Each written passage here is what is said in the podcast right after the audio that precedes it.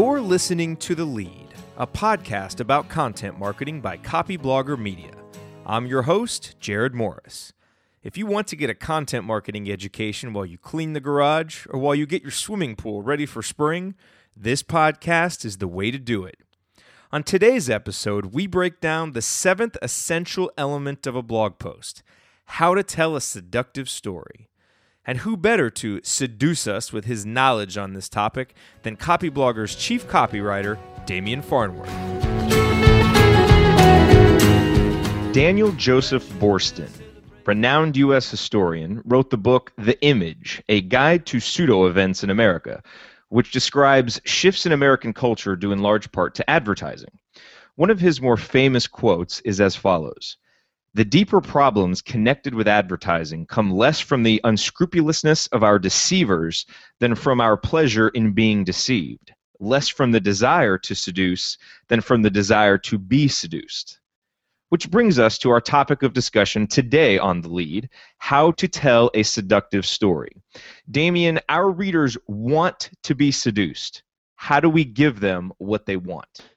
Right, so I think it's pretty natural to start off with a story, right? And the story I'm going to tell, it's called The Fantastic Tale of the Young Branson. It's a commercial that was published about 2 years ago in March 2012, and it's a short commercial, so it's a minute long. This is a great example, but when we talk about telling a great marketing story, this is an example of a great marketing story. So in this fantastic tale, the young Branson, little toddler, from the very start, he has this belief that we should be able to talk anywhere at a young age, and they show that he actually pulls out the cord that his mom's on the phone. He actually pulls out the cord, so it's symbolic of this thought of like mobile phones.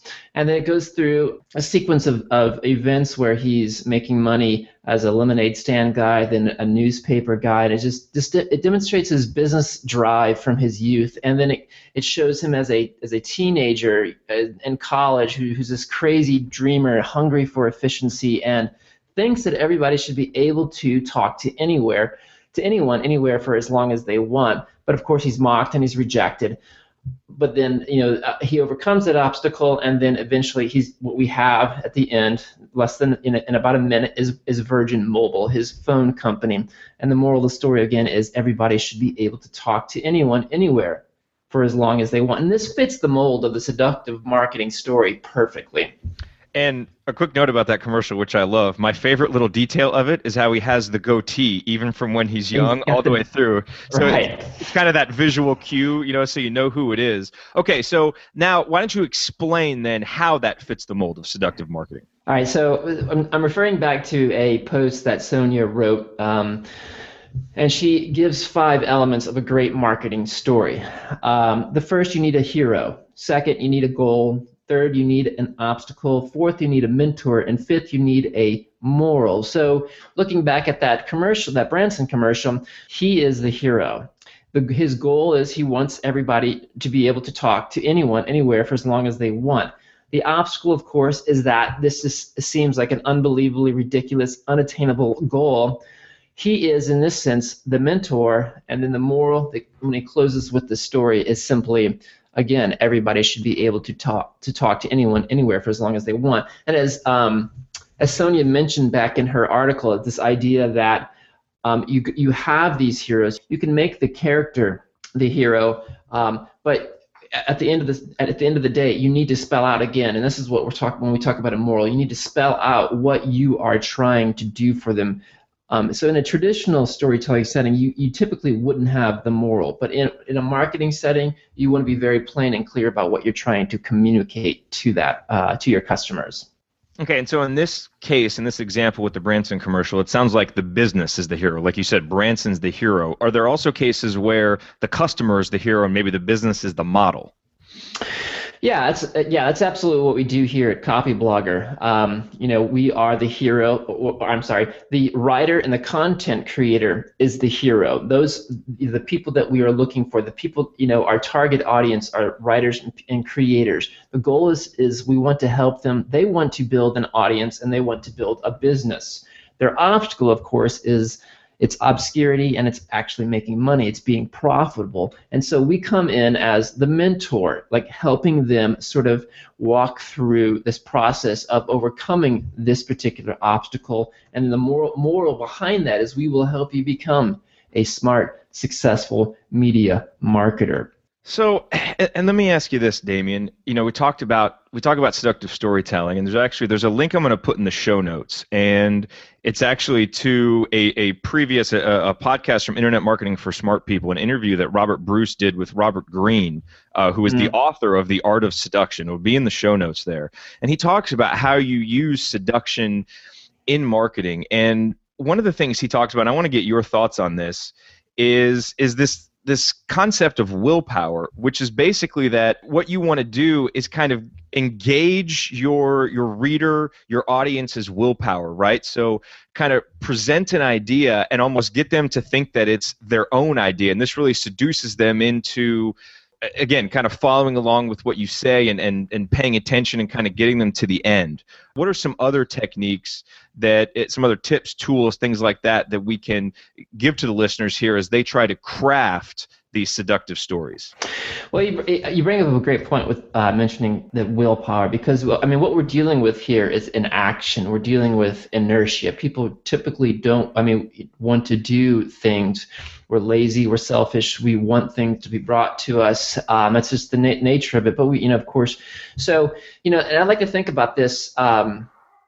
What you're trying to do here, you're trying to tell a story that people should feel like it's a mistake to walk away. A great example of this is, like, say you walk into a doctor's office, and in the doctor's office he tells you that you have a terminal disease, and then he just spends the next 35 minutes talking about all the procedures that you have to go through, the treatments that you have to take, the rehab that you have to go through if you want to sort of survive this disease.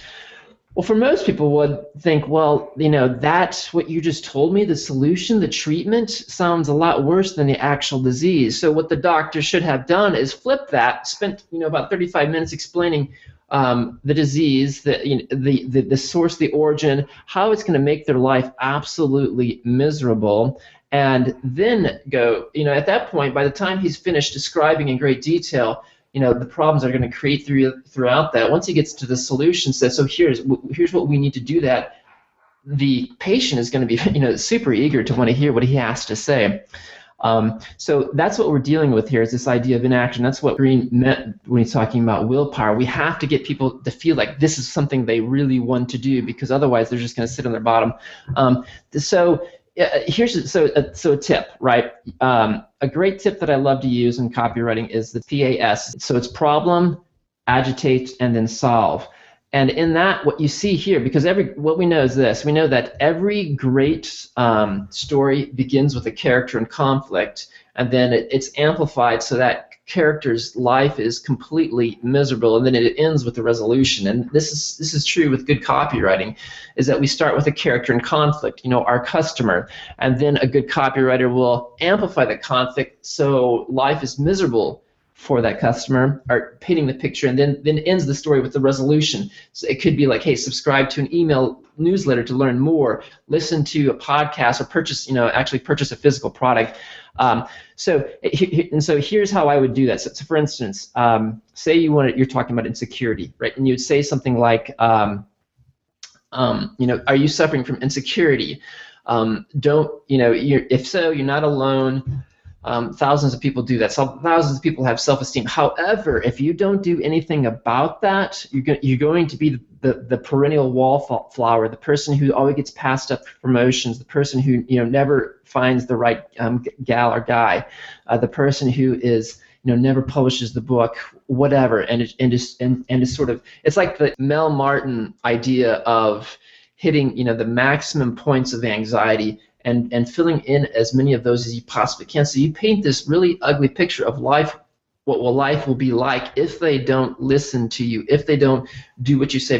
By the time you get to that point of, like, here's the solution, they'll be more than happy. And again, it'll say, like, that is my idea, in order to do that. And here's the thing, I kind of want to address this too, idea that, with Boorstin, because there is a, when we talk about marketing and advertising, there is a stigma that it is manipulative, it is icky. But if you truly believe in what you are selling, if you have something that will truly improve somebody's life, if you believe that you can make somebody's life, you can make somebody happier, faster, better, whatever, then we live in a world of commerce where we exchange between individuals, between companies to companies. This is the world we live in which we have to make money in order to buy things. And so, using a story and tapping into people's emotions to help better their life. For example, if you want to help people quit smoking, I think that's a pretty darn good thing. So if you're selling a product or a program in order to do that, then helping people tapping into them emotionally is a good thing, and it's a positive thing because you're helping somebody improve their life. And of course, all that can be manipulated for the bad things, but just make sure you're on the good side and you're on the white side rather than on the dark side. I'm glad you just said that. You basically just answered a question before I asked it, because that's what I wanted to ask you is, you talk about seduction. You can't really seduce if you just give everything right off the bat, right? There's got to be a sense of suspense, a sense of leading this reader somewhere, and obviously within reason. And so I think that's a very important point to accentuate, that you have to tap into emotion sometimes to really do that. You can't just give everything away right there in the introduction, because that may not necessarily actually inspire them to action. It may inspire them to knowledge. They'll know this thing, but they may not act on it. And so would that be kind of a fair way to talk about the difference, that it's if you want to inspire action, you've got to tap into those emotions, and that's what the seduction part does. Yeah, that's absolutely a great point, because anybody who thinks that they don't make decisions with emotions, that they don't want to make emotional decisions, that the decisions should be made on logical, fact based, those things are important. But anybody who believes that emotions should not be part of the decision making process needs to read Antonio Damasio's book, Descartes' Error, and he explains how it's been proven that people who have lost that part of their mind, that part of their mind where their emotions reside, that part of the mind that has been destroyed. Those people,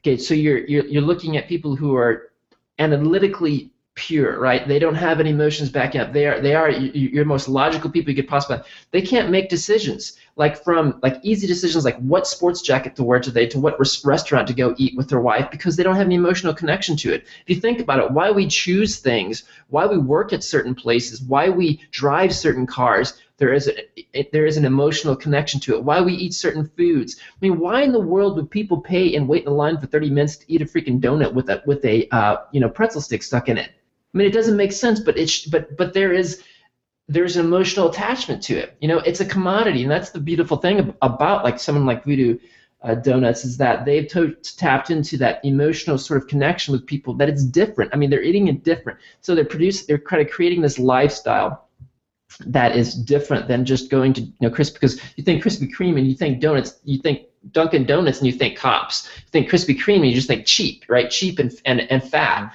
And but here's Voodoo Donuts. It's like, this is like cool. This is creative. So and that's an emotional thing. I mean, for people, like you said, again, willpower. You have to stand in line. If you're going to stand in line for 30 minutes, you have to have willpower, and there has to be some sort of desire driving that. And it comes to emotion. I don't think 12 minutes and 15 seconds has ever flown by faster on one of these episodes recording this. Here's the great thing. We're going to talk about this topic more in the next episode when we talk about it, because it still sticks with that same idea of suspense and drawing people in and tapping into emotions, all of those things. Damien, thank you. Everybody, tune in next time when we talk about it. We'll talk to you soon. Thank you. Thank you for listening to this episode of The Lead. If you like what you're hearing, please consider giving the show a rating or a review on iTunes. You can also show your support by writing about the show on your own blog and recounting some of the lessons you've learned. If you do, send us a tweet to @CopyBlogger, because we'd love to take a look. When Damien and I resume our series on the essential elements of a blog post, we'll be discussing, well, I guess you'll just have to tune in or go to copyblogger.com/ingredients to find out. Talk to you soon, everybody. So I wish I was a slave to an age-old trade. Lord, have mercy on my rough and rowdy